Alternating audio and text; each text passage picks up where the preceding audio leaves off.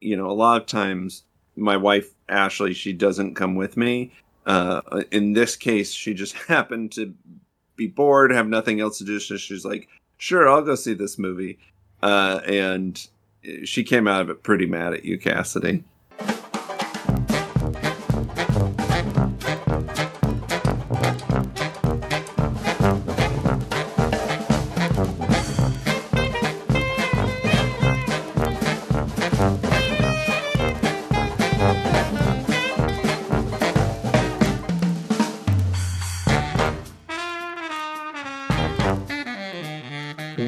Another episode of the MacGuffin Podcast, the movie review podcast that dreams are made of. Back on the show is regular co host Keith Foster from San Diego, California. And also back on the show is Cassidy Robinson, recording from an undisclosed location in the Rocky Mountains. Last week, or the last episode that we recorded right after Thanksgiving, I did a guest episode with Ashley and I had mentioned something the, about how you weren't going to be on the show because you had to go on a cruise or something. And she's all like, fun fact, I'm also going on a cruise, the uh-huh. same cruise with you. Yep. It was a Disney cruise, right? Yeah, yeah. I've only been on a couple cruises uh, now, and both of them were Disney cruises. Uh, my wife, Ashley, who's a different Ashley, she has been on other cruises that are not Disney cruises and highly recommends the Disney cruises because the service is always very good. Uh, and one of the benefits is that, like, you know, uh, being adults with no children, there are adult only areas on the cruise ship. But because a lot of people go on these cruises with their families, those areas are often a lot less crowded because mm. you hmm. know the families are off doing family stuff. So it's actually kind of nice. It's a little bit more private than like an adult cruise. Okay. Also on this episode, we are going to discuss the Sight and Sound list that was just published uh, about a week and a half ago. We are going to review the new film Bones and All in theaters now. And at the end of the episode, we will be reviewing Ishtar from Tubi, uh, the 1987 historic flop. Anyway, how, how far yes, did this cruise I, travel? It went from. Did you have to like go from Orange County or from San San Diego, and did like go all the way down the coast? No, it, it left. It left from San Diego, which was a big part of why we wanted to do it. Uh, San Diego is one of their ports for the next like six months or so. Um, and it just went down to Cabo, Mexico, and we did some snorkeling, and it was it was lovely. Uh, I did get a little like kind of a stomach thing, um, and I did test for COVID afterwards, and I did not get COVID. Just food poisoning. Yeah. yeah, uh, uh, very well could have been, and it could have been from something other than the cruise. Um, I get why people wouldn't want to do a cruise right now or ever even. Mm-hmm. Uh, but both of my experiences have been very positive. So okay, I don't know.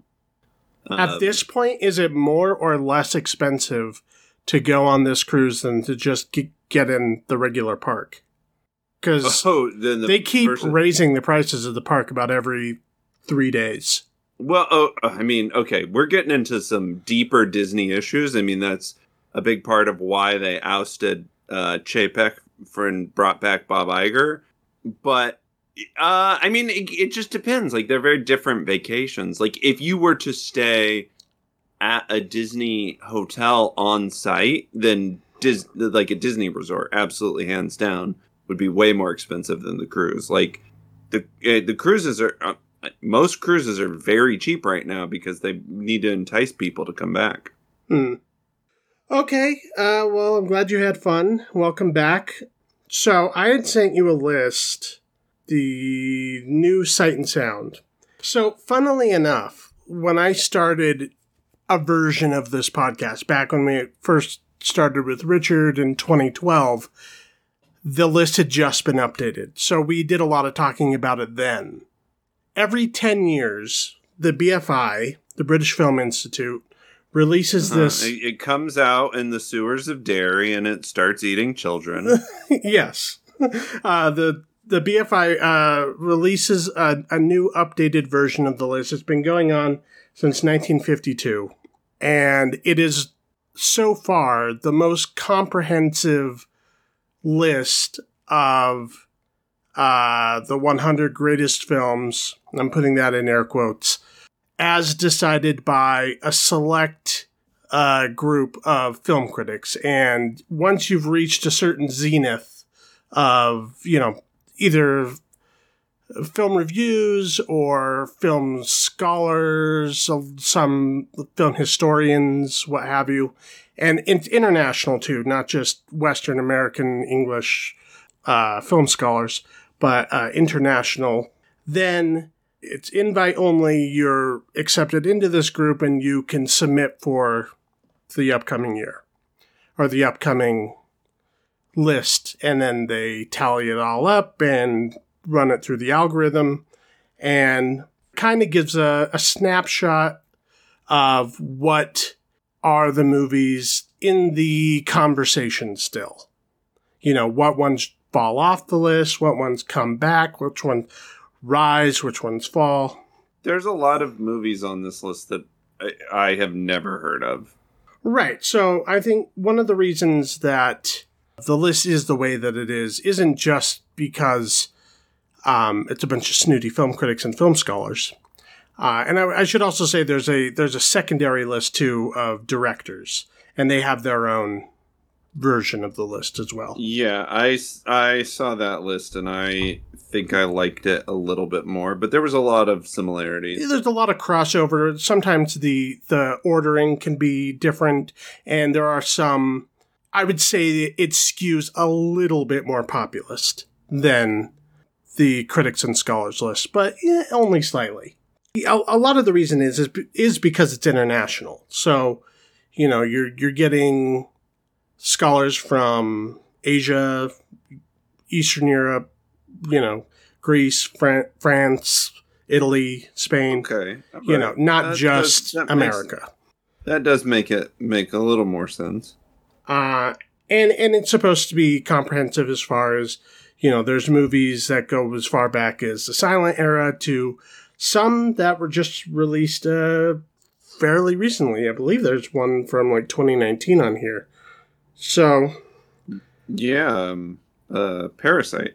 yes, that my I think um, There's also Moonlight. Which, Moonlight is fairly new, um, but I think even more recent than that. So Moonlight came out in 2016 and is uh, just been added to the list. Get Out, also Get Out. entered the list. Modern one. yeah, and that uh, was 20 what 17? Yeah, and uh, Portrait of a Woman on Fire or Lady on Fire. Uh, that one came out, I think, in 2019. Yeah, Oh, that sounds right. Yeah. Yeah. And that one is pretty high up the list. Actually, that entered the highest of the of the uh, brand new entries at uh, number thirty. I'll go ahead and just read off the current top ten. And right now, as it stands, and there are hundred on the list, so, but the current top ten is "Singing in the Rain," "Man with the Movie Camera." which back when in 2012 when we started the podcast we did that as homework and that is very russian more of a film experiment than a narrative but uh, you know, it is well, what it is 1929 wasn't. I mean, i mean all even kind of experiments. yeah but even in 29 there was you know th- there were plenty of narrative films but this one in particular is it, you know it's that whole like russian thing about uh, editing and and montage so it's a lot of real life footage of people in parks and stuff and um more about sort of the experience of watching it than you know getting a story out of it um, Mulholland Drive, which was lower on the list before, is now in the top 10 at number 8. Beau Travail from France. Actually, that's a fairly new movie at ni- from 1998. uh, Claire Denis. Uh, 2001 Space Odyssey is at number six. That's been hanging around the top five for a while. In the Mood for Love from 2000. Um, the Wong Kar Wai film. Tokyo Story. Uh, and a lot of people, before the, the list was released, because they had announced that it was going to be coming out here short soon, a lot of people thought this was going to overtake uh, Vertigo as number one um, because it had been creeping up the list over some um, number of decades. Citizen Kane is now at number three, which had held the number one spot, I think, since the list was created until 2012 when Vertigo uh, took the number one spot. Now Vertigo uh, is number two. Um, and the new number one is Jeanne Dielman 23 destroy this pronunciation. Yeah, the, the idea uh, here's the thing with uh, uh, French, uh, you just pronounce it quickly and with confidence. So uh, I'm going to say it's Génie Dielman 23 Croix du Commerce, uh, Tin Ede Bruxelles. That's probably pretty close. The Chantal Akerman film. Um, Uh, yeah, never heard of it. Like, what the hell is this? I no know. offense, but I- what the fuck is this? I, I went back and looked at past years because I didn't remember this even being on the list the last time. Um, and, but it was. It was like in the 30s, but I guess it had kind of over, you know, the last before 2012, it had first entered somewhere in like the 90s or something, and then jumped up to like the 30s in 2012, and then jumped up again to number one. So it's been a quick rise in popularity. Have you ever seen it? I have not. It is three and a half hours long, um, and it's a Belgian French film. I know of Chantal Akerman. Uh, she was a, uh, you know, a French experimental director who did lots of like minimalist cinema, and uh, she did a fa- famously she she'd done a film with like a long lesbian love scene that's all in one take, which was pretty steamy offense, for 1950 something. Everything you 60s. described is exactly why people hate film critics. Sure. I mean, I get it. I, I, I I'm I'm interested in seeing the film now that it's been made to my attention, as well as anything on here on this list that I have yet to see.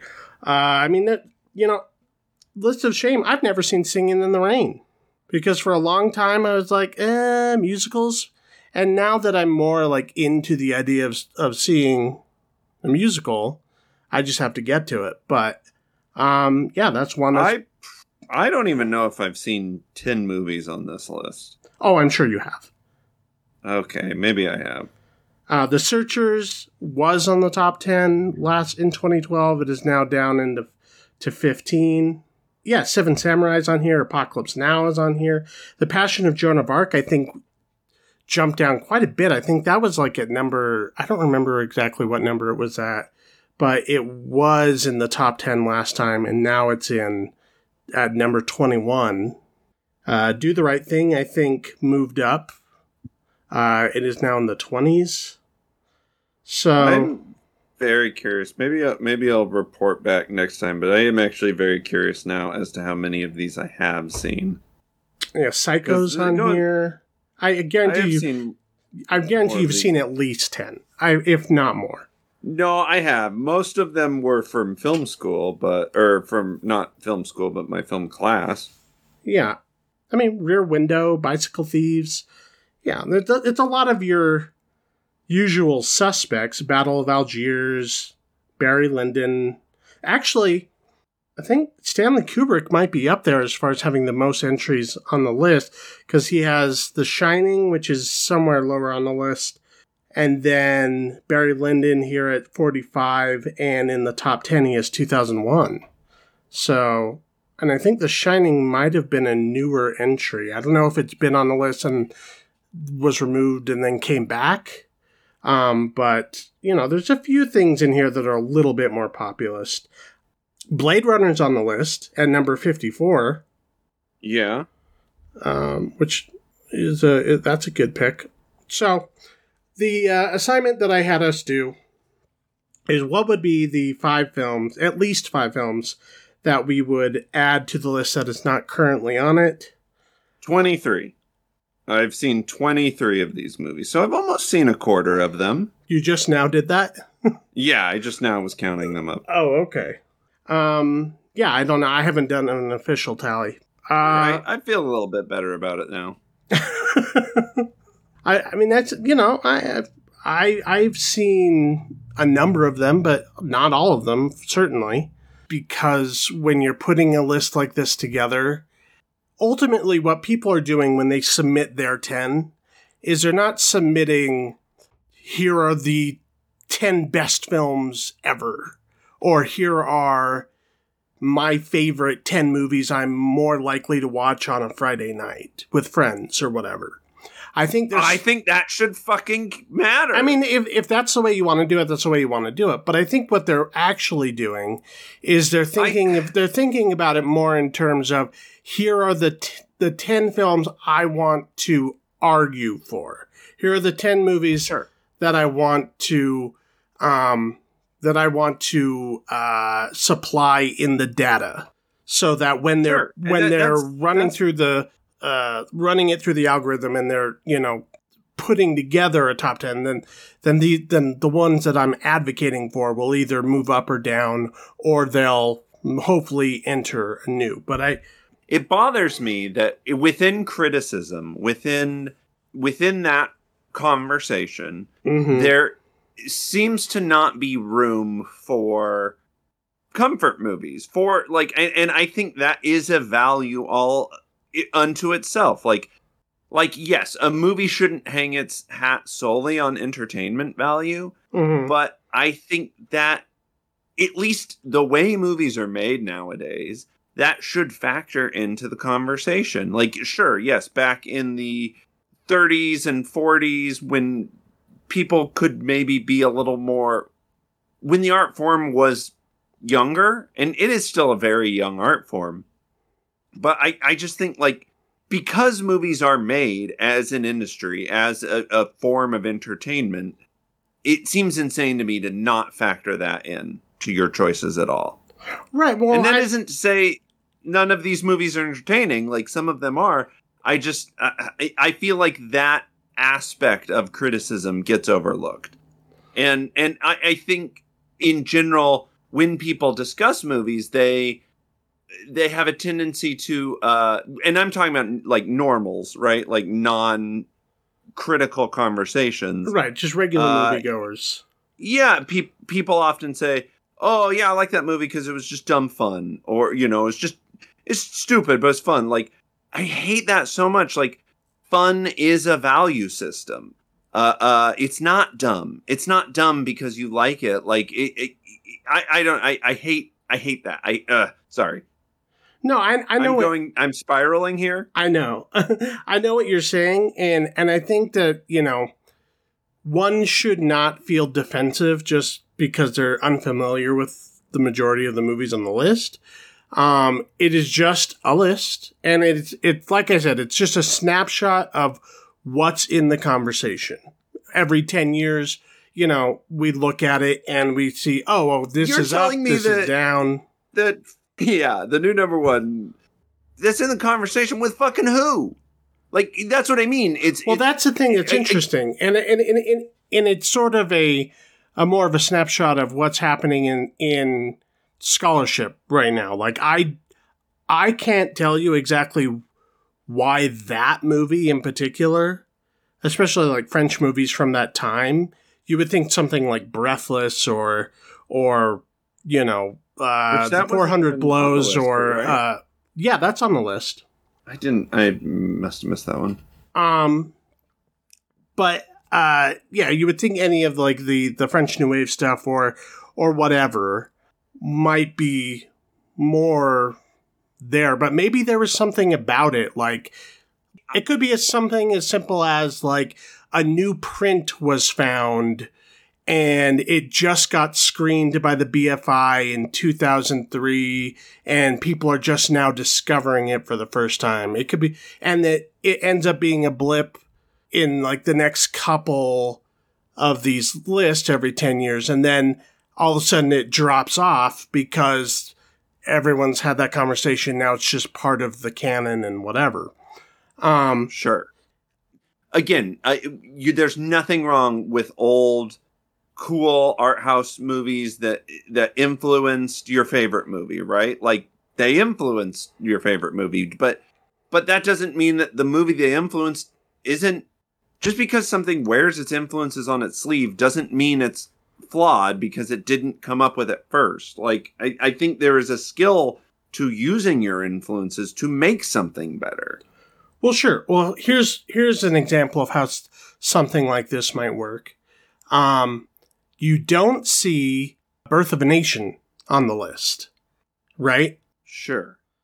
So, Yeah. Birth of a Nation, silent film, which portrays the Ku Klux Klan as the heroes of the South, saving white women from the ex-slave savages in, you know, white guys dressed in blackface. It's horrendously racist.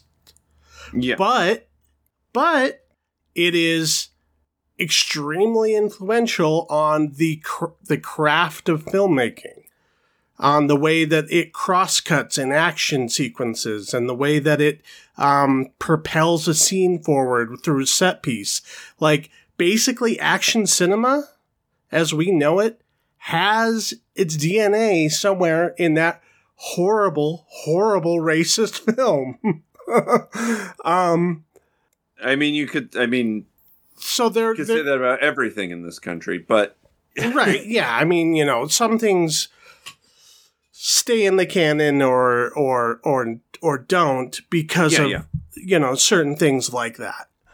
And I think that you know it's a case by case basis as far as that goes, and not and it doesn't always have to be as like well, starkly again, I I think problematic as as that. But there, you know, you might look at a movie.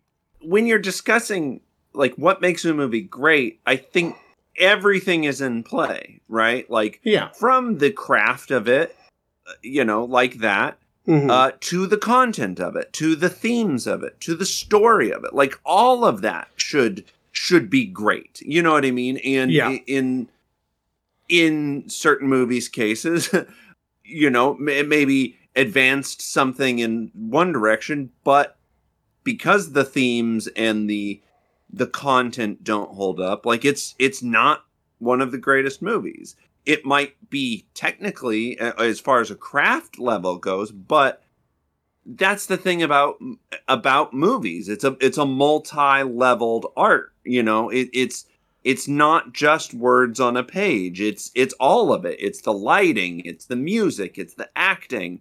It all has to work. Right. Going back to our assignment, I had us pick five movies that are not currently on the list that we would add. What are yours? Speaking, I'll start with um These aren't ranked necessarily. Yeah, no, these aren't in any particular order. Um, but I'll start with Kubrick since uh, he, you know, he already has uh, a fair representation on the list. Um, but arguably one of my favorite movies by him did not make the list: Doctor Strangelove or How I Learned to Stop Worrying and Love the Bomb. Yes. is the full title. That is the full Um, title. That almost made my list. it's like between this and The Shining, of which is my favorite Kubrick movie.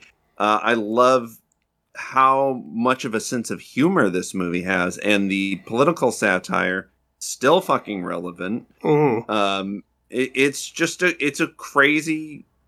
It's crazy how timeless this movie is when it should feel very dated. Right. Um, and it's subversive but- as fuck. yeah, like I you if I didn't know better, you could convince me it came out in the 80s. Like it's Sure. And just shot to look is- older or whatever. exactly Yeah. um it's just incredibly a- aged well, I think. Uh, Um aged too well. yeah. And again, just the the the craft of it is is just so well done. Yeah, that I mean that you Uh, can I always kind of count on with Kubrick. You know, uh, disregarding his his very first film, Fear and Desire, but after that, craft was never his problem. No, no. But in this case, he also has, I think, you know, a great story, really fun characters, very memorable characters. hmm Uh, uh, in, in this, you know, farcical political satire. It's it's brilliant movie. Um, I know I'm a broken record here, uh, but I I feel like it's got to be on this fucking list. Uh, the Lord of the Rings trilogy. Like I I can't single one out. If I have to, I would say the Fellowship of the Ring. Okay. Um, uh, but to me, the whole trilogy is brilliant. Uh, it it changed the way movies are made for the better. I still think it's possibly one of the most ambitious film projects of all time, and it it's just it's good. It's it's uh, it tells an amazing story that again I think will stay relevant for many many years to come. Uh, just the way that the story has, uh, you know, with Tolkien's writing, brilliant performances, brilliant set design, brilliant cinematography. I feel like it's easy to be snobby about this because it's fantasy, but it is high fantasy at its best. Uh, I will say, uh, I think Pulp Fiction deserves to be on there.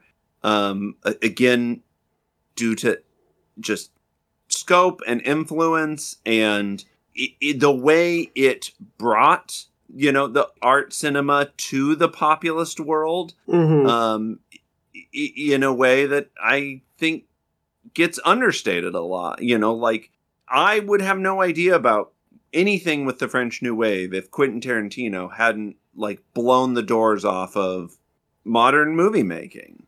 So I think that deserves to be on the list. Uh, the Wizard of Oz. It's insane to me that the Wizard of Oz is not on this list. Like, what the fuck? Yeah. Uh, there, there's a like good how?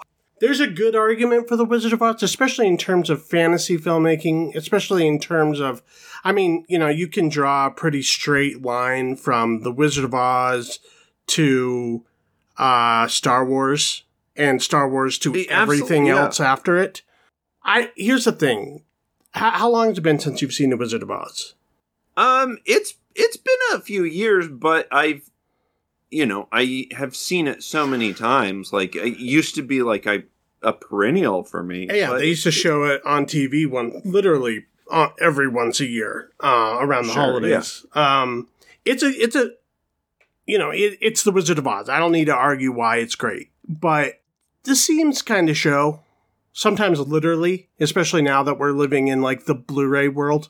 That movie works better in low resolution than high resolution, but um, Sure, that's fair. you know this i mean the uh the the effects of 1939 are the effects of 1939 that's that's whatever. But it was also kind it was also like- kind of a messy production. I mean people tend to forget that. I mean so was jaws but but uh it went through I like mean, five was it went through Star like four Wars. or So five directors. movies, Like no, I know, but there's like three uncredited directors on the movie, and and you know, I I don't know. I think I think it's um, it's great in spite of a lot of conditions around it. sure, but I still think it's great, and I I still Mm. think it is the cultural relevance of it cannot be understated. hmm Um, I don't know. I, I just to me it's insane that you could have a list of greatest movies of all time and not have it on there. Like hmm maybe it'd be lower down the list, but I think come on, you've got a hundred French movies that nobody's heard of. Uh, um, and then my last one. This is this is my my odd man out that I'm still gonna swing for the fences with. Um, Who Framed Roger Rabbit? I think deserves to be on this list. Okay. Uh, of all the Zemeckis, yeah, yeah. I think technically speaking, it is an incredible wonder of a movie.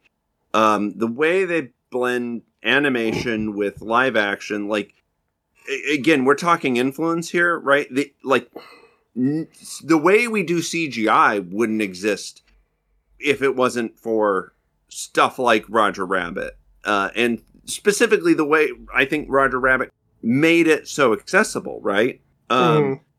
But the way we blend like CGI with with everything, like incredibly influential movie. It's very funny.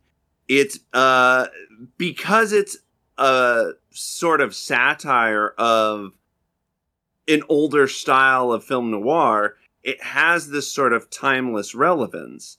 And I think, you know, for me, it checks a couple boxes of really good story, again, great, memorable characters, uh, incredibly influential uh, film production, and uh, it has that sort of just timeless quality to it. I I think uh, I think it's one that gets overlooked a lot because it's a satire, but because just because of it is that doesn't mean it's not great. Look at Doctor Strangelove, my first pick.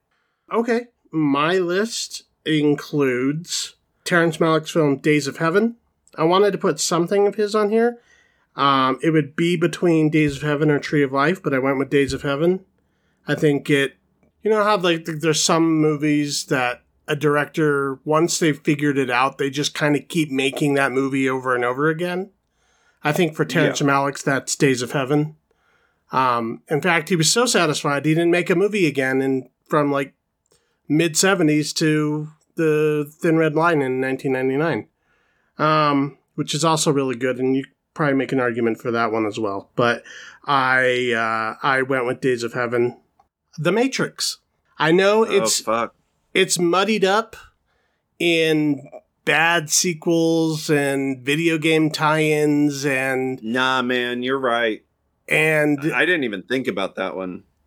Yeah, I, I, it's it's hard to think about the Matrix in a in a pure way anymore. But I think on a technical level, obviously, I mean, I've I've said this on the podcast more than once. I think cinema is broken into pre-Matrix and post-Matrix. Well, it's it, modern action cinema for Yeah. sure. Like that's not even a hard argument to make. Yeah, I mean, just just this the the way that they combine their love of Philip K. Dick philosophy and cyberpunk and film noirish type tropes, and then mix that in with sort of these Star Wars reluctant hero narrative Campbellian thing, but then also you have this whole influence of anime on the editing and the pacing of, of of the action. It just it changed everything, and I think people. I mean, I think people basically know that, but it's really difficult to see it with fresh eyes. Yeah, I mean, I, and then on top of it, you know, thematically, you have the Wachowskis creating essentially a trans narrative before they had even come out, like decades before they'd even come out. Well, and, and definitely way before it was such a part of um, the popular conversation. Like, and For sure. and I don't think it's a, a a stretch to say that the Matrix probably had some influence in that. Like, yeah, Yeah. no, yeah, that's that's one of those ones that as soon as you said it, I was like, oh fuck, yes, of course, like that's brilliant. Uh, Pulp Fiction is also on my list. Um, I'm I was very very surprised that it wasn't. Um, I think once uh, Tarantino is no longer out there being Tarantino, as loud as he is being Tarantino, um, it'll be easier for him to to be on that list. Uh, which isn't a good reason for him not to be on it, but I can only imagine a lot of these scholars and critics and people even if they know how important the movie is, and even if they know in their gut that it should be on there, they just can't bring themselves to inflate his ego any more than it already is. But I'll, I will, Sure. I will, and do for all the reasons you said. The Film Network. There's a few films that people talk about in terms of This is I'm mad as hell, and I'm not going to take it anymore, right? yes. Okay. I just there's. I, at first, I thought you said that meant like the social network. Uh, I just wanted to be clear. Well, I mean, there was probably a reason they went with that title, because um, there are thematic through lines to both of those movies. Uh, 1976. This is the movie directed by Sidney Lumet and uh, written by Paddy Chayefsky, and it is maybe a little bit more kind of a screenplay movie than a director's movie, but it I think they're working together really well. Uh, stellar mid 70s cast of the who's who of the time. Um, and there's a few movies I was going to say that people talk about when you talk about like how the media and the news create tribalism through exploitation, uh, chasing leads and and creating media bubbles and all of that kind of stuff that is only expounded more sense this time. People always talk about network, a face in the crowd, and ace in the hole. And all three of those could be on this list. Of those three, I think network is the most biting and the most venomous and really sees the apocalyptic chaos. Whereas the other two are very, very good and they do that too, but they they kind of have a slightly more optimistic view of humanity ultimately, whereas networks like, nah, we're fucked. There Will Be Blood, I think, should be on this list. Okay.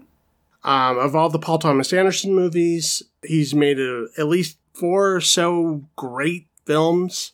I mean, I like a, a lot, almost all of his films, but I think there's, you could make solid arguments for at least four.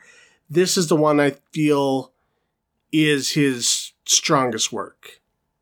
Um, it kind of does with what he's interested in, or it's become interested in, what Terrence Malick did with Days of Heaven. The, the difference, again, being Days of Heaven is this, you know, contemplation of Americana as the soul and this heaven and hell analogy whereas There Will Be Blood is more this contemplation of Americana as a bloodthirsty capitalist hellscape. Mm-hmm. Fargo should be on this list. Yeah, this is on my honorable mentions for sure, but we only got five, so. Yeah, you know, the way I decided to kind of go with mine, and I, you know, I could have easily put together 10, but is I'm at, I'm thinking of it in terms of what I would want to push into the algorithm. I'm thinking because I just feel like the 90s in general is just very underrepresented in this list. Not because it's a decade I would, you know, I'm a 90s kid, whatever, but film wise, some of the greatest films made came out in that decade. It was a very strong decade for movies that really shook things up and changed things especially looking into what's happened since then, since, you know, into the 2000s and the 2010s. And you could, some might say, see a decline. Um, but I, I, I wanted to kind of advocate for those movies that were at that pivotal decade. Uh, sure. but I, you know, I kind of threw in some, a few other things in there as well. But, uh, quickly, what were on your honorables? Okay, honorable mentions. Yeah, real quick. Uh, the Good, the Bad, and the Ugly, uh, Mad Max Fury Road, Silence of the Lambs, mm-hmm. uh, Jaws, uh, which I didn't include just because we talked about it so goddamn much on this podcast. Sure. Uh, the Dark Knight for similar reasons, and uh, honestly, Spider Man Into the Spider Verse. I think uh, the animated one of the film? best animated movies okay made in a long time and uh, set a new standard for animation. My uh, uh, other contenders uh, that I didn't mention. Your Ani Minchis? Yes. Uh, Nosferatu, uh, the Murnau version, uh, Frankenstein. Yeah, that's another good one. The Exorcist. Um, hmm. I have a bunch of horror movies on here because it's underrepresented. Dead Ringers, which the more I think about it, the more I just think it's a perfect movie. Uh, Rosemary's Baby, No Country for Old Men, which was almost on there instead of There Will Be Blood, but I think I don't know. You you oh, can make a solid argument for either. I mean, some of these are they're all yeah. That one uh, was also on, on one of my sort of first drafts. Uh, yeah. That and Akira also were like almost on my list. Yeah, I'm actually Akira. That's a that's a great pick. Um, yeah, it just it bums me out how much animation is not considered for this kind of thing. Yeah, I'd be interested to see more of. I mean, if you purchase the actual magazine, they have uh, all the all of the people who submitted like their individual lists. They're just kind of trickling them out right now.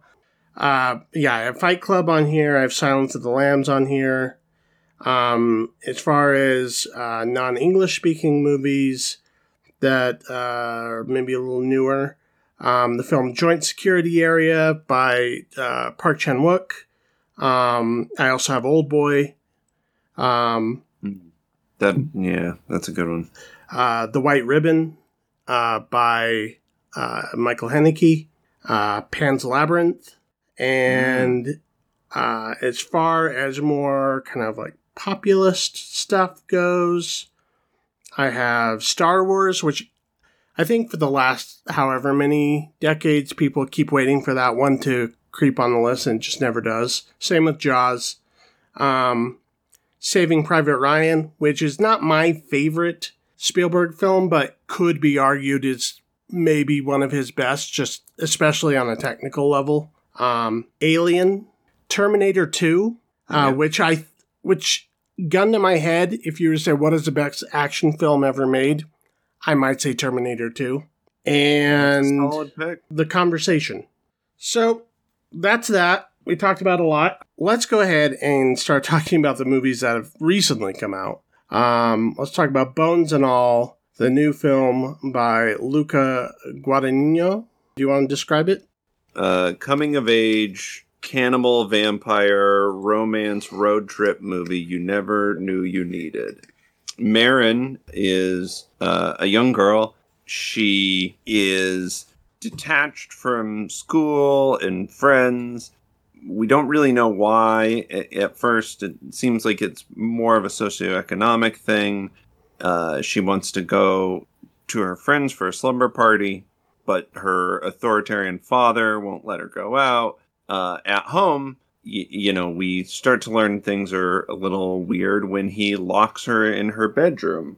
She sneaks out, she goes to this party, and while she's there, she has an incident where she chews off her friend's finger. And uh, this causes her father to leave her.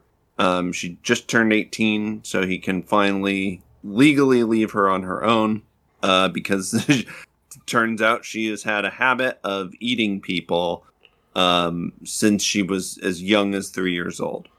Right. So and they've had to move multiple times. Yeah, yeah, they've sort of always been on the road and had fake identities and and um, you know just constantly uprooting and moving on to the next town. So uh, this causes her to want to go on this quest to find her mother, um, who she knows practically nothing about, um, to see if she can get some answers about uh, whatever it is this impulse is inside of her that causes her to constantly need to eat people. As she's on the road, she encounters, she starts to encounter others of her kind, most notably Sully, played by Mark Rylance, uh, is this sort of older uh, cannibal who starts to teach her a little bit more about maybe what's going on with her and how to survive um, with this compulsion. Uh, she gets weird vibes from him and moves on, uh, where she eventually meets uh, Timothée Chalamet, who is, you know, a young, cool guy who is also a cannibal. Um, he's young and and uh, independent and into music and uh, seems a lot less threatening and uh, he you know they decide to to go on the road together to eventually see his niece and then further continuing her quest to meet her birth mother uh, you know they uh, eventually a romance blooms and so now they have to navigate this sort of romantic relationship within the world of fucking road tripping cannibals. This is also a period movie. I think uh, worth, Yeah, this is, worth uh, noting. Um, the 80s? it's like yeah, I I, I want to say early 70s, '80s, early maybe like 83, 84 or so. Yeah. So there's no cell phones. There's no easy way to track people when they're traveling Yeah, around. They have to use uh, maps and Um, yeah. I will. I will say it is funny that um, uh, a lot of times if it's a movie that I don't, you know, I don't really know a lot about, or I'm not super invested in seeing, um, or maybe I don't really know the trailers. Like you know, a lot of times, um, my wife Ashley, she doesn't come with me. Uh, in this case, she just happened to be bored, have nothing else to do, so she's like, "Sure, I'll go see this movie," uh, and she came out of it pretty mad at you, Cassidy. Okay. well, I came out pretty happy with me. I uh I really like this movie. I think it's very strong. It's not exactly I don't I mean, I saw some trailers for it. I knew roughly what it was about. Um I was mostly going on the strength of having seen and liked a couple of the director's films and the cast. And you know, I, I kind of went in thinking it was going to be something a little bit like Julia de Ducournau's movie Raw, which came out, I don't know, handful of years ago, five or so years ago. Uh, the French film. Uh, she also did Titane, was her follow up to Raw, but it was another like coming of age cannibal deal. Which I guess yeah, is, is that going to be a fucking trend? Like, what is going on right I now? guess I guess it's a, a new, maybe not, maybe not so new genre. Um, Well, what what I think is interesting about this movie, uh, uh, Mhm. and I haven't seen Raw, but what I think is interesting about this movie is um, they sort of treat the cannibalism like vampirism, like th- they're they're this other sort of being, right? Like right. they can smell each other. They they they you know, there's just sort of this heightened sense like they can smell when people are about to die. Um there's some very subtle sort of supernatural element to it almost. But it, you know, and and like a lot of good vampire movies, uh the vampirism or in this case the cannibalism is oftentimes you know, sort of a metaphor for addiction uh, or, you know, uh, uncontrollable compulsions. Sure, absolutely. That is a read. And and then one of the things I was going to ask you is I remember when 28 Days Later came out back in 2001 or 2 or whenever that came out. There was a lot of to do about, well, is this a zombie film because technically it's a virus. Here they're not Sure. the living dead, they're infected. But you know, now that's I don't feel like that conversation's really happening anymore. Like people are just like, no, it's a zombie film. Like it's a different kind or whatever. But it is Hmm. in in the genre.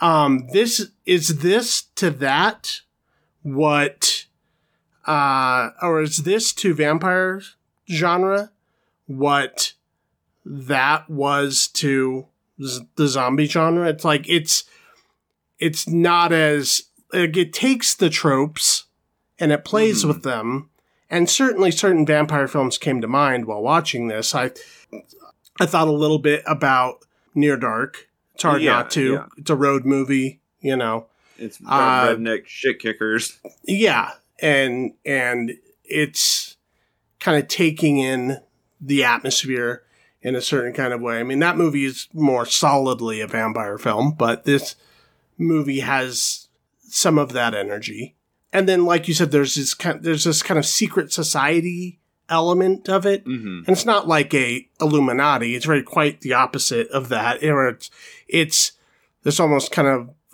um, underbelly of of America. Yeah, yeah. There's these sort of outliers rejected from society because they, you know, yeah, know that if they're around people long enough, they can fucking eat them. right. Yeah, they can't Which really a- exist in regular society. I mean, they they they can to an extent, but they have to sort of uh, depend on each other and this kind of loosely connected network across the country of like of different travelers and and uh, vagrants and and city dwellers and you know train hoppers and people like that. Yeah, and they, and they all sort of have their own different rules that they live by, and their Yeah. own like you know codes and their own like, like what that. is moral, what is immoral, what will I do, what won't I do. Um, so the it, a lot of that stuff kind of reminds me of the vampire genre, but it's I think if you're thinking about it in terms of uh, more umbrella genre terms like drama, horror, thriller, whatever, I was actually very surprised by how incidental the cannibalism is to the story. I mean, when it goes there, it fucking goes there. Yeah, I would It- say it was incidental. It's got a few very disturbing Yeah. scenes. If the, if you're squeamish to this type of stuff, um, if you, I mean, I'm not would going to this say is- like, oh, this is for everybody because it certainly is not. But I I wouldn't. If somebody called this a horror movie, I wouldn't be mad at it. It has some horrific scenes. Right, and this is based on a book, and I would I would be interested to know on the page how it reads versus how it plays as a film. I'd wonder what Guadagnino is tuning into because it feels like he's using the cannibalism metaphor really to tell this love story, and he's Well, i i again, it's it's it's two things, right? It is a love story and it's an addiction story, and you can't you kind of can't have one without the other in this case because the addiction threatens the love. You know, can the Right. relationship survive this uh this disease that they have? Yeah, it would not be you know- hard to tell this exact same story, or maybe not exact, exact, but a similar story and replace cannibalism with heroin addiction. You know, I mean, there is or fentanyl. Yeah, sure. like um, exactly. I mean, it feel Like, I- it feels a little Panic in Needle Park at times, like the the way that the the, the couple is sort of torn apart, even though they have this love for each other. It's sort of built on a foundation of destruction or self destruction. Um, so it's sort of doomed to begin with, but it is in that they're trying to there's there's sort of this other element of it, the coming of age story of them this sort of self-discovery thing. And you know, I I think it means something that this is the same director who also made Call Me by Your Name. He is a gay filmmaker who I think it can also be read as as something like a queer subtext. As, you know, I the- mean, uh there's I don't think that's that much of a stretch. There's you know there there is subtext within the film of of like uh you know like the the one couple played by um St- uh, Michael Stuhlbarg and David yeah Gordon and Green. David Gordon Green yeah. um I, like I don't even think it was implied that they were lovers. Like it, it just seemed to be matter of fact. And you know, there's there's also not to give away every part of the movie, but there's also this sort of cruising scene where they're, you know, looking for prey. Like I, I don't think it's a stretch to read that as to read into that at all. no, Um, I mean I think it's a stretch think not to. yeah, but that's what that's what I mean. I, I because I I came out of the movie trying to think of like you know trying to kind of box it up, right? Where I was like, so what's the metaphor here? Are we is this uh, is this addiction? Is this about um, childhood trauma and maybe like implying like living through childhood abuse and and coming to terms with that through uh, somebody else who's been abused and trying to sort of find meaning and, and redefine yourself beyond beyond that narrative of your life I- or is it about is this uh, like a kind of like a, a a gay love story only we're uh, setting it in a world of like cannibalism vampirism whatever um, which again like that's tale as old as time like uh, vampire being used as a as a metaphor for queer subtext is like peanut butter and chocolate. Um, yeah. I think it's all of the above, and I think it's actually the movie rewards more the less you try and box it up. I think Yeah, when I well, stepped think away like 10 feet or so away from it and I just kind of look at it holistically and I'm like, just let the movie be what it is instead of, is it a horror film? Is it a drama? Is it, you know, is it a thriller? Is Sure. it, you know, like the less you try and force it into genre territory and just let it kind of be its own thing, the movie opens up and breathes and does what it is intended to do, which is, I think, just move you as an audience member. And it, and it certainly did me. I think I was surprised by how how hardcore it starts in the first third or so of the movie, and then by the end of the movie, you know, it becomes a sort of lovers on the run thing. And by the end of this movie, it feels more like something like my own private Idaho or, you know, tonally, narratively, not as much, but tonally, I think it's closer to something like that or even like the loneliness and the yearning of Brokeback Mountain. Also, Yeah. the the Atticus Yeah. Ross and Trent Reznor score, very minimal like um, acoustic arrangements that remind me a lot of the Brokeback score. Um, Oh, was- did they was- score this? Oh, yeah, I couldn't even tell. Wow. They're so good. Um, they can they can do anything right now. oh, they, yeah, especially after finding that, because I do remember the score being like really good, but I, I didn't. They're they're so good at blending in, uh, if they need to. yeah, Um, which wow. you know when they first when like with Social Network and the Fincher stuff, it was still kind of in line with that Nine Inch Nails thing, and then Mhm. it slowly but surely, as more and more projects would come out, they've he's really stepped away from branding himself that way as a as a composer, and now he can really just do anything. Yeah, yeah. Um, wow, that's that. That actually kind of blows me away. Uh, okay, so uh, speaking of the ending of this movie, that is actually where I have the most problem with this movie. Is I feel like the rest of the movie is kind of. I, I agree with you. It's all these things, right? And it's sort of moving in all of these, moving in and out of sort of all of these thematic um, motifs uh, and and blending them together with relative ease. My problem is the ending. It, it felt forced to me. It felt very like, well, we have to have an ending, uh, and I don't know. I didn't need it. I actually think it kind of hurts the movie. Uh, I, I think a more a, a less satisfying sort of neat conclusion would have been a better ending for the story they were trying to tell, which wasn't as easy to define. And I, I don't know. And then the ending kind of was like, okay, I guess like, like I like it was too predictable for me. It was like, uh, sure, I of course this had to happen this way, and and I don't know. It kind of bugged me.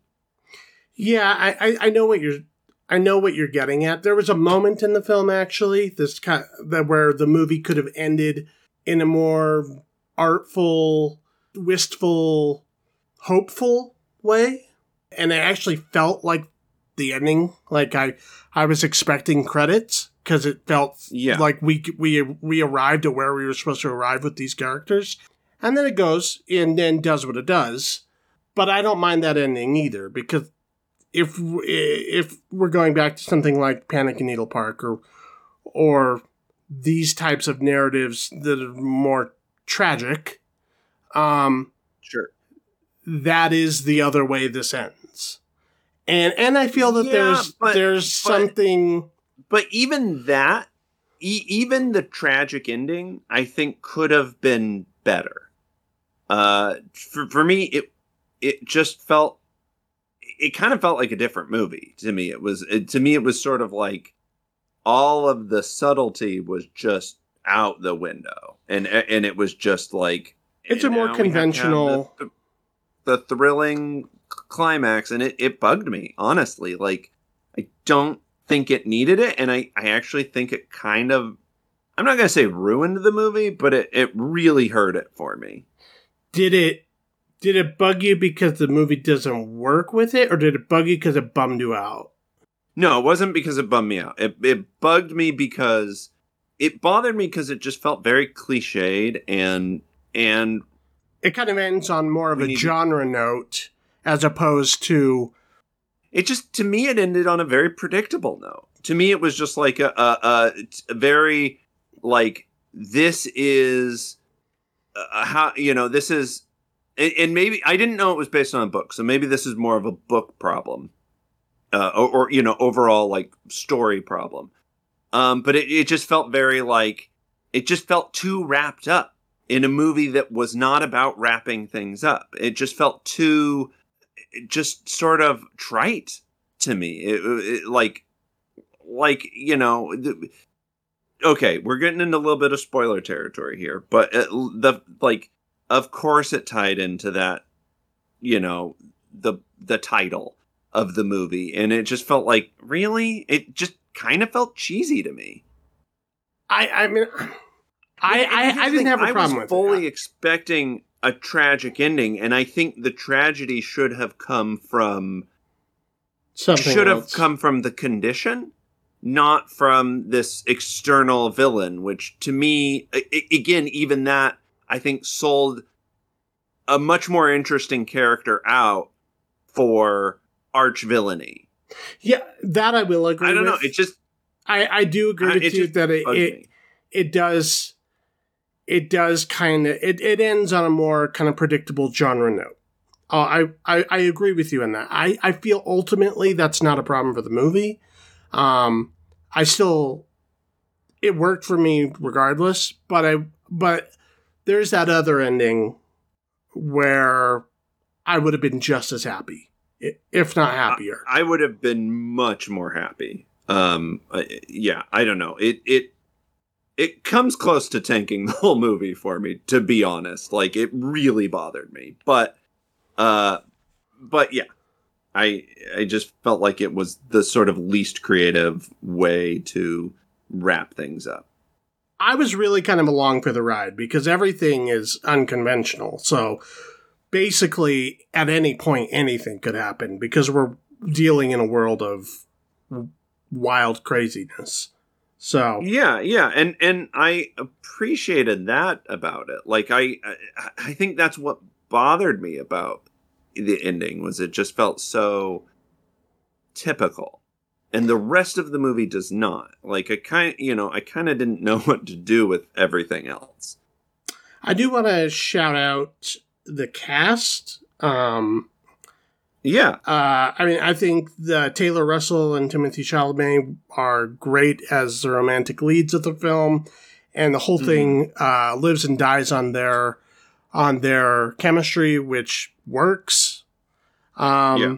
Mark Rylance and both Mark Rylance and Michael Stuhlbarg are creepy deepy. I, I think I I think creepy but in a in a in a is it just me kind of way you know what i mean like and that's what's so good about both of their performances is like the threat is there but the possibility that the threat is just in your head is is i think so much more interesting Right. The the the choices they make as actors, as well as the the general tone and direction of the film, of this kind of underlying tension that is baked in, um, yeah where you never quite feel safe, which is Yeah. why I'd argue the ending works. Uh, David Gordon Green. I mean, uh, hi. like, like yeah playing this like shit kicker cop.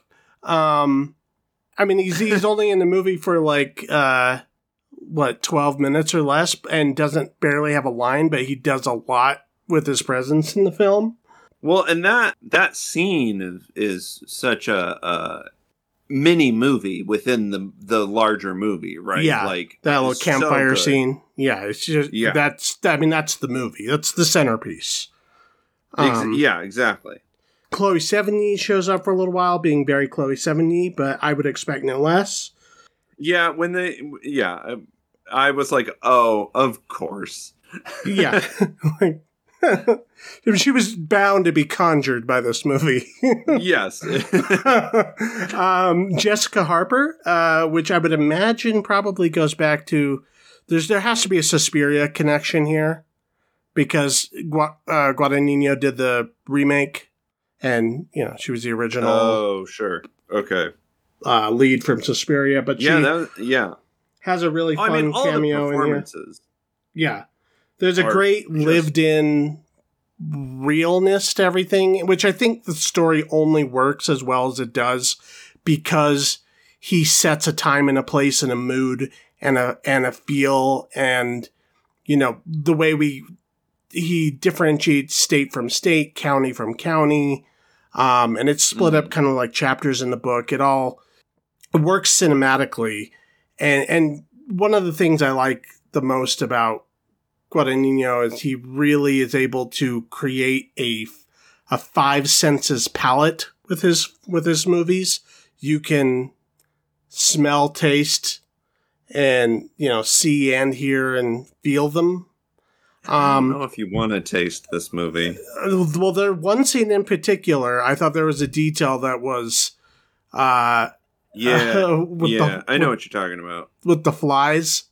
Yeah. um that was that was a touch um so yeah this is uh this is one of my favorite movies of the year i and i came away from it kind of shook but you know having a couple days to to sit on it um and sort of marinate um i've come to appreciate it a lot more and i expect to get more out of it in repeat viewings. Uh, yeah. I mean, I will say this is, I think, a challenging movie. Um, uh, I think everything you're saying is is definitely there. I, I also, yeah, my immediate reaction was just sort of like a "what the fuck did I just watch" kind of thing. Um, I, I, I would have liked it a lot more had that fucking ending just not been there. Like it really bothers me. Um but as it is, I still appreciate a lot about the movie and I do think um up until that point it is uh really interesting and like you you can't take your eyes off the screen, which I was not expecting. Yeah, I mean, you you just time kind of just flies by with the movie. Like you're, it's it's not a fastly paced movie, but you you feel like you're just in the you're along for this ride with this couple. You feel like you're going from county to county with them, and and the the recreation of it. I I never think about. You know what is a set or what isn't a set, or, or did they really film this here, or, or any of those kind of things. Like I'm, I'm just in it, and Yeah. that's what that's what works for me um, on here, as well as just a handful of brilliant performances. And um, I give this an A. I don't I don't know where you are on it. Oh, the rare Cassidy A. yeah, this is uh, wow. when uh, what's what's his name from the British Bake Off? Something Hollywood when he gives the Uh, handshake. Yeah, Paul Hollywood. Yeah. uh, uh, you know what? It- going with the Great British Bake Off analogy, I think um, the flavors were great, uh, but it, it the the bake was just maybe a little too long, uh, and so it got a little little burnt around the edges for me. Uh, this is a weird one to rate because I think I think it is so solid up until that point. Um, much like Near Dark, I'm going to give it a B plus to punish it for a terrible ending. Um, but I think I could be convinced of an A. Okay, so you're like rocking back and forth on that on that Yeah. edge. Okay. Yeah. Yeah. I mean, it's difficult to argue against. Um, It, it- I mean, it is, especially when the rest of the movie is so thought out. okay, let's go and uh, discuss Ishtar. So we watched Ishtar off Tubi. Uh, this was originally released in 1987. It stars Warren Beatty and Dustin Hoffman. It is uh, written and directed by Elaine May, who I believe is a, also the writer of uh, Tootsie and Primary Colors and other kind of like prestige comedies. Yes, it is uh, of of the comedic duo Nichols and May. Yes. And famously, this was a box office flop. It was. I actually looked at the numbers here on IMDb uh, earlier. Uh, the budget was $55 million. Now, this is 1987 dollars, so that's that would be something closer to like at least 80 million now, if not more. The opening weekend was 4 million. The worldwide grosses was 14,375,181 dollars. Ooh, that's rough. Yeah. The movie was long time mocked afterward as being like uh, Turkey. Um, that didn't work. It was like this and Heaven's Gate was like the ones that people always kind of went to until like Showgirls came out and people started using that as the example. Um, but I, I thought it'd be interesting to look at in context of being, you know, this far away from it and looking at it with fresh eyes away from the hype or the controversy or whatever. Does it age worse or better than maybe when it came out? Especially when there's no stakes in reviewing it. The story Sure. two down on their luck lounge singers meet each other in New York City. They are trying to uh, come up with an act together, uh, some original music that they could play in front of people. Um, neither of them seem very successful individually and somehow become even less successful together.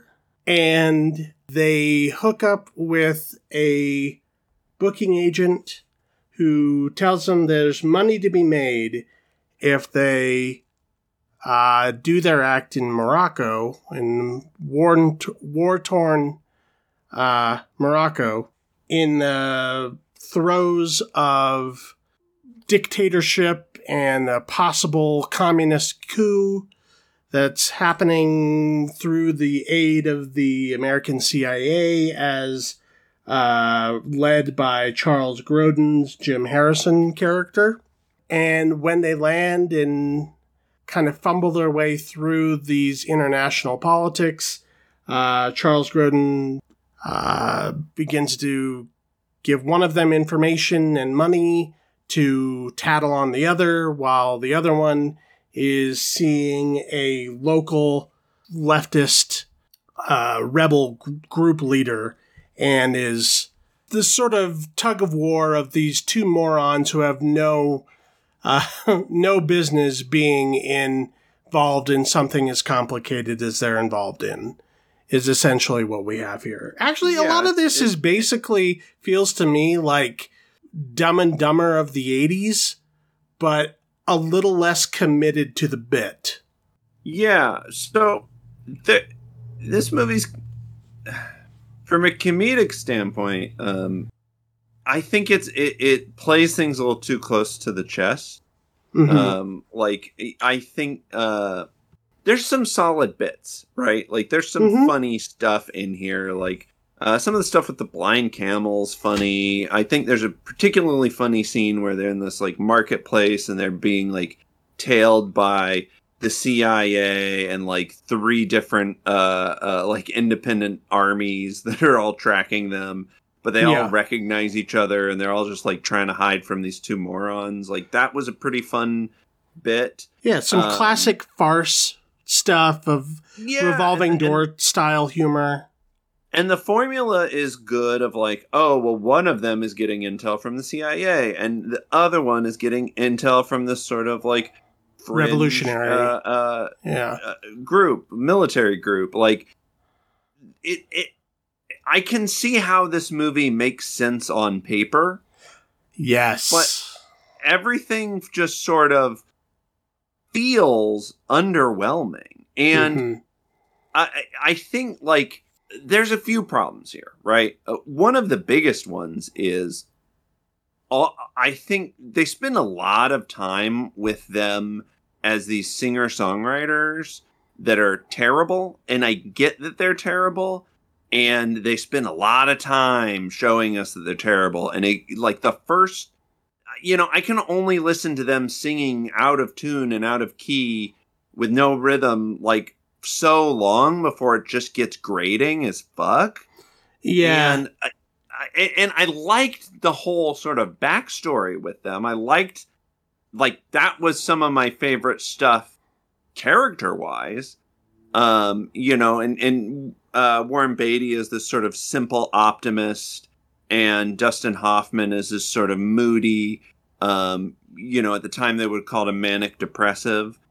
Again, that formula works, uh, and for the most part, but they don't have like Dustin Hoffman and Warren Beatty don't have like a lot of chemistry together, Mhm. and uh, it, it it just sort of feels like they had this fairly funny script that they instead of you know getting comedians they got sort of like two of the ho- hottest hollywood items at the time and i just i don't know that they had the comedic chemistry to pull off some of these jokes and you know like the best part of the movie is is uh Charles charles Grodin. uh, uh, charles Gro- grodin yeah. um Who, he- as soon as he enters the film, that's when I knew what movie I was watching. Yeah, and well, that's the thing. It's sort of two different movies, right? Like the whole intro backstory is almost a half hour. It's almost a Yeah. third of the movie before we even get to Ishtar. And yeah, and then all of these sort of farcical elements come in, but it, it's sort of a little late in the game. And just comedically speaking, Charles Grodin is running laps around them. Like his Yeah. deliveries are so subtle but cutting, and and you you know ex- he has to play this like CIA operative who's all doing double speak, and so you have to know what he's really saying, but at the same time he's got to be convincing the you know Dustin Hoffman of these other things, and it's it's it's great, but you know Yeah. it is a third of the way through the movie before he gets there, and And then the I- I then know. they're I just think- wandering the desert for what feels like 40 minutes of the movie. yeah, with this all of these like contrived sort of plot elements that aren't that funny and don't really have any payoff. So it, I get why this movie is a dud. Yeah, yes. I think on the page is the key word. This is a writer's movie. yeah. And I can see how when they were writing it, they were coming up with bits and they thought of these characters. And they, you know, because there is sort of a deeper political satire here too, dealing with this is like shortly after Iran Contra. So Mhm. that is in the milieu of, of, uh, what's going on and the idea of like CIA meddling in third world countries to, to uh, ob- obtain for uh, different political goals of uh, you know propping up dictators and all of that stuff. Um, mean, Gad- Gaddafi is uh, mentioned in this, and that was somebody that was used and then became a problem later in the 2000s. Um, so the, there's all of that stuff, which is like very elevated humor and, and very topical. And then there's all of this like kind of goofy revolving door stuff and like nightclub acts and, you know, all these like references to like Well, uh, but- an but- older style uh, comedy, which is fine. And, and, and, and I think Well, I- I mean, I think you're so basically- laid out what the what I think one of the main issues is. Yes, it, the pacing is off. I'll give you that. Um, I I, th- Mhm. I just kept thinking how much better the movie would be because once I realized, I was like, oh, okay, this is Dumb and Dumber. Okay, that's what I'm watching Yeah. here. It's like it's it's on a larger scale and it's maybe saying a little bit more, but that's what the bones of this is, or would become rather. Sure. And I was like, how much better would this movie be if instead of Dustin Hoffman and Warren Beatty, it was uh, Steve Martin and Martin Short? I mean that that movie exists. It's the Three Amigos, and it's great. Yeah. like exactly. that's what I mean. Like there's also there's that's what I was trying to get at is there's plenty of movies like that that are better. There's um uh, Spies Like Us with Chevy Chase and Dan Aykroyd. Like it feels like Chevy Chase was supposed to be Dustin Hoffman's part, and someone like Dan Aykroyd was supposed to be Warren Beatty's part, but instead of getting comedians, they you know, which also you know Chevy Chase probably was.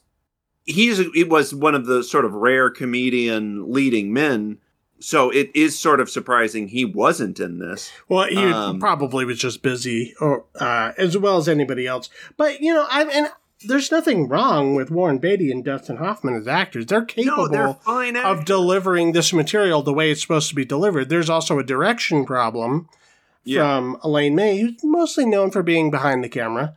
Well, I mean, um, I I think it's worth noting she was you know, part of one of the most influential comedy duos of like the last hundred years. Like Nichols and May was hugely influential. Sure. Um, yeah. You know, everybody from uh, uh, Second City and SNL, and you know, they were who influenced those guys. So, like, right, right.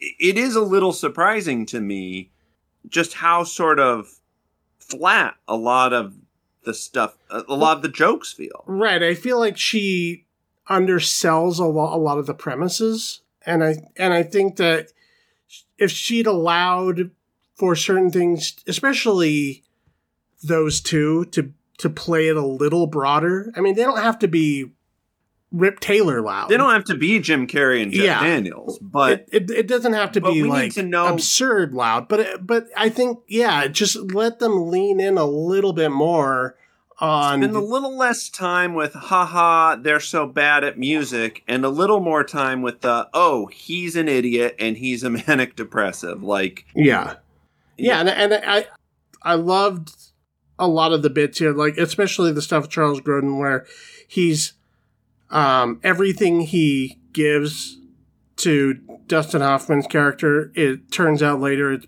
was a uh, was a bug, and he just keeps falling yeah. for it over and yeah. over again. And you know he's doing a very dry performance. I mean, he's not playing it. He's not playing it like like a you know a big goofy performance. But you can only have so many of that kind of comedic performance in a movie. Oh, for sure, and I mean, he just he knows exactly what the character needs. Uh, needed. Right. He he was playing like he's supposed to be this voice of reason, you know, or or straight man would have been the term they used at the time. Eh, but that part can be just as funny as the goofballs. And right. I think Charles Grodin is possibly one of the best people to ever play that type of character. Sure, yeah, and, and, and he's, I mean, and the character's also sort of amoral and and duplicitous as well. So, but but is yeah. totally um, nonchalant about it. That's why it's funny. Is that he's doing these ho- horrible things, and it, he's acting like he's making copies at Kinko's. Yeah, uh, there's a little bit of like Doctor Strangelove ish stuff in here. Um, it never sure. elevates to that level. It wants to sometimes. And, you know, there is a, a 1950s musical comedy thing kind of going on in here as well, but it doesn't lean into that enough. It just doesn't, whatever it does, it doesn't do enough. Everything, it just kind of sits there. And yeah, I just, was vaguely amused by most of it. I would not call this one no. of the worst films ever made. I've seen plenty that are worse, but it it's just you know, and if it wasn't for the fact that it was hugely expensive and and uh, made no money, despite the fact that it has the pedigree that it has, um, then I'm sure nobody would have cared. But yeah, exactly. Like I, I think it just would have came and went, um, and people have been like, "Eh, it was a movie." Exactly. I think maybe um, I I think it's fine. It's a it's a mediocre 80s comedy, but you know, I can we literally rattled off a list of like five movies that do this better. Right. Um, you know, so I would say, unless you're curious about it, there's not much reason to visit this. No, I would agree. You know, especially, I I don't know who's still traumatized by having seen this in the theater or whatever. Like who you'd run into would be like, ah, Ishtar, or like it still use Ishtar as the punchline of their joke. I feel like we're pretty well past that now, especially as you know we've had our showgirls and we've had our Batman and Robins and we've had our whatevers. Yeah, there've Um, been much bigger disasters for sure. Yeah, and although I might say both showgirls and Batman and Robin have more entertainment value, maybe. Um, Yeah, they, they, well, they cross the line into so bad it's good, and I this doesn't. doesn't, ever do that. I don't no. This- because it's not bad enough. Which is a, which is actually a complaint I had. There's a if there's any you know if you want to write a paper on it or something, it's like these characters are kind of living the existence of the movie. It's like their songs Yeah. are bad, but they're like they're almost like too good to like be comedically bad. Yes, yeah, I was. So, I, like, so instead, they're just kind of like like if I w- if I went to a piano bar and a couple guys were caterwauling these whatever songs, I wouldn't. I wouldn't. It wouldn't like be the story I'd have to tell for the rest of my life.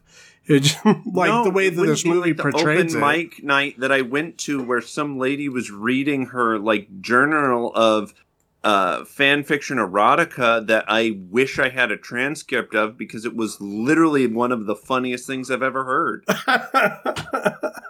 like that's how bad it should be if Yeah. they're that bad.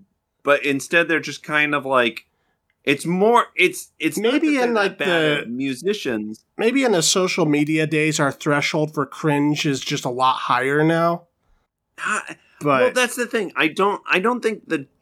To me, the joke isn't they're such bad musicians, even though they are. The joke is that they're all in on being musicians, yeah, even though they're clearly not meant to be. yeah, and that, they're not That's good a enough. subtle difference, but it makes a big difference in a in when you're watching a movie. Right, and metatextually, this movie is all in on these premises, even though none of them really work together to accomplish Yeah. anything of value. I did think it was interesting. I, I was thinking like when they were, uh, you know, moping about being not that great at things. I was like, that's just kind of this movie. like, yeah, it it's so unaware of of that it's doing what I don't know. It was that was kind of interesting. But, and how uh, could you be really? I mean, you're in the middle of the you're in the Middle East somewhere. You're dealing Oh, with absolutely. costumes and crane shots and um, you know, uh, animal handlers and you know people who are sp- speaking in other languages. You probably ha- half the crew needs. Well from an sort of translation? perspective, you like you have no idea how a movie's going. I don't think anybody in the movie knew what movie they were making. No, and and I also think you know I I don't think it's completely fair to attribute all of its problems to the director. No. because for all we know, you know there were producers involved that were like, well, this has to be more relatable, or you know what I mean, like. Yeah. Who knows how many pins were involved with cutting down comedy elements or or whatever. Or and who knows how many actorly choices were like, well, what if I play this differently? And it's like, okay, well, I have to agree with you because you're Dustin Hoffman. Like, Yeah, there's a hundred, knows where the 110 problems come things. Yeah, that that could and the fact that it that it even holds together narratively is, you know, an accomplishment in and of itself. And like I said, it's it's, it's not that bad. It's just not that good. It it just Yeah. it's this is like a very nondescript C minus kind of movie. yeah, exactly. Uh, that just you know the industry paid a lot of money for and did not see a lot of return. Yep. And that happens all the time. So, what do you have for the next uh, streaming homework we do? Uh, for the next streaming homework, I want us to continue trying to catch up on movies that we've missed uh, through 2020, and we have talked a lot about Crimes of the Future, and David Cronenberg this year. Um, without having actually seen Crimes of the Future, uh, Right. which is currently available on Hulu. So that is our next streaming homework. Yeah, we're gonna catch up with that, um, and uh, cross that one off my uh, still need to see list. And if anybody has anything to say about any of the movies we talked about in this episode or previous, what five films would you put on BFI's Sight and Sound 100? Um, what films would you argue for? You can contact us at our email at MacGuffinPod at gmail.com. You can also find us on social media on Twitter and Instagram at uh, MacGuffinPod. You can leave us a five star rating and a one sentence review on whatever podcatcher you use to listen to us. Uh, it would be great if it was Spotify or iTunes, um, but also on Google Podcasts or Stitcher Radio, Pocket Casts, Good Pods, whatever you use to listen to us. Uh, help us move up in that algorithm. Be sure to read the other articles and reviews by the rest of the MacGuffin staff. You can follow me individually on Twitter and Instagram at VC Cassidy. I made a what was that app called? I made a hive, but uh, it shit the bed. Apparently, Uh, yeah, I could never get the app to work. Like I, I, yeah. I, I couldn't ever upload photos or anything. Yeah. Almost immediately after everyone started transitioning over there, and it seemed like it was kind of like kind of happening. I think they did probably didn't have the infrastructure to support the influx. That, uh, yeah, it, it was it was like a two person operation then that, that was immediately Yeah. flooded in, and uh, there was some sort of compromise, data compromise, so they had to shut the whole thing down for like a week, and then ever since it's been back up, I haven't seen any new updates on it. So I don't think Hive's going to be the new hotness. Sorry, but uh, you know, I'm I'm still playing the fiddle as the Titanic sinks on Twitter. So if anyone wants to uh, catch up with me there, I'm still there. Yeah. What about you? Um, you can follow me on Instagram still at Keith Foster Kid. Also, uh, you can follow uh, Improv versus Stand Up, which is the improv show I do. Um, uh, if you're ever in San Diego, we do shows every Saturday night at Mockingbird Improv. Um, I'm not always on the cast, but there is always a, a show every Saturday. So come check it out. All right. And that is the episode. I dried off with you afterwards. I've never done that before. It means something. Bye.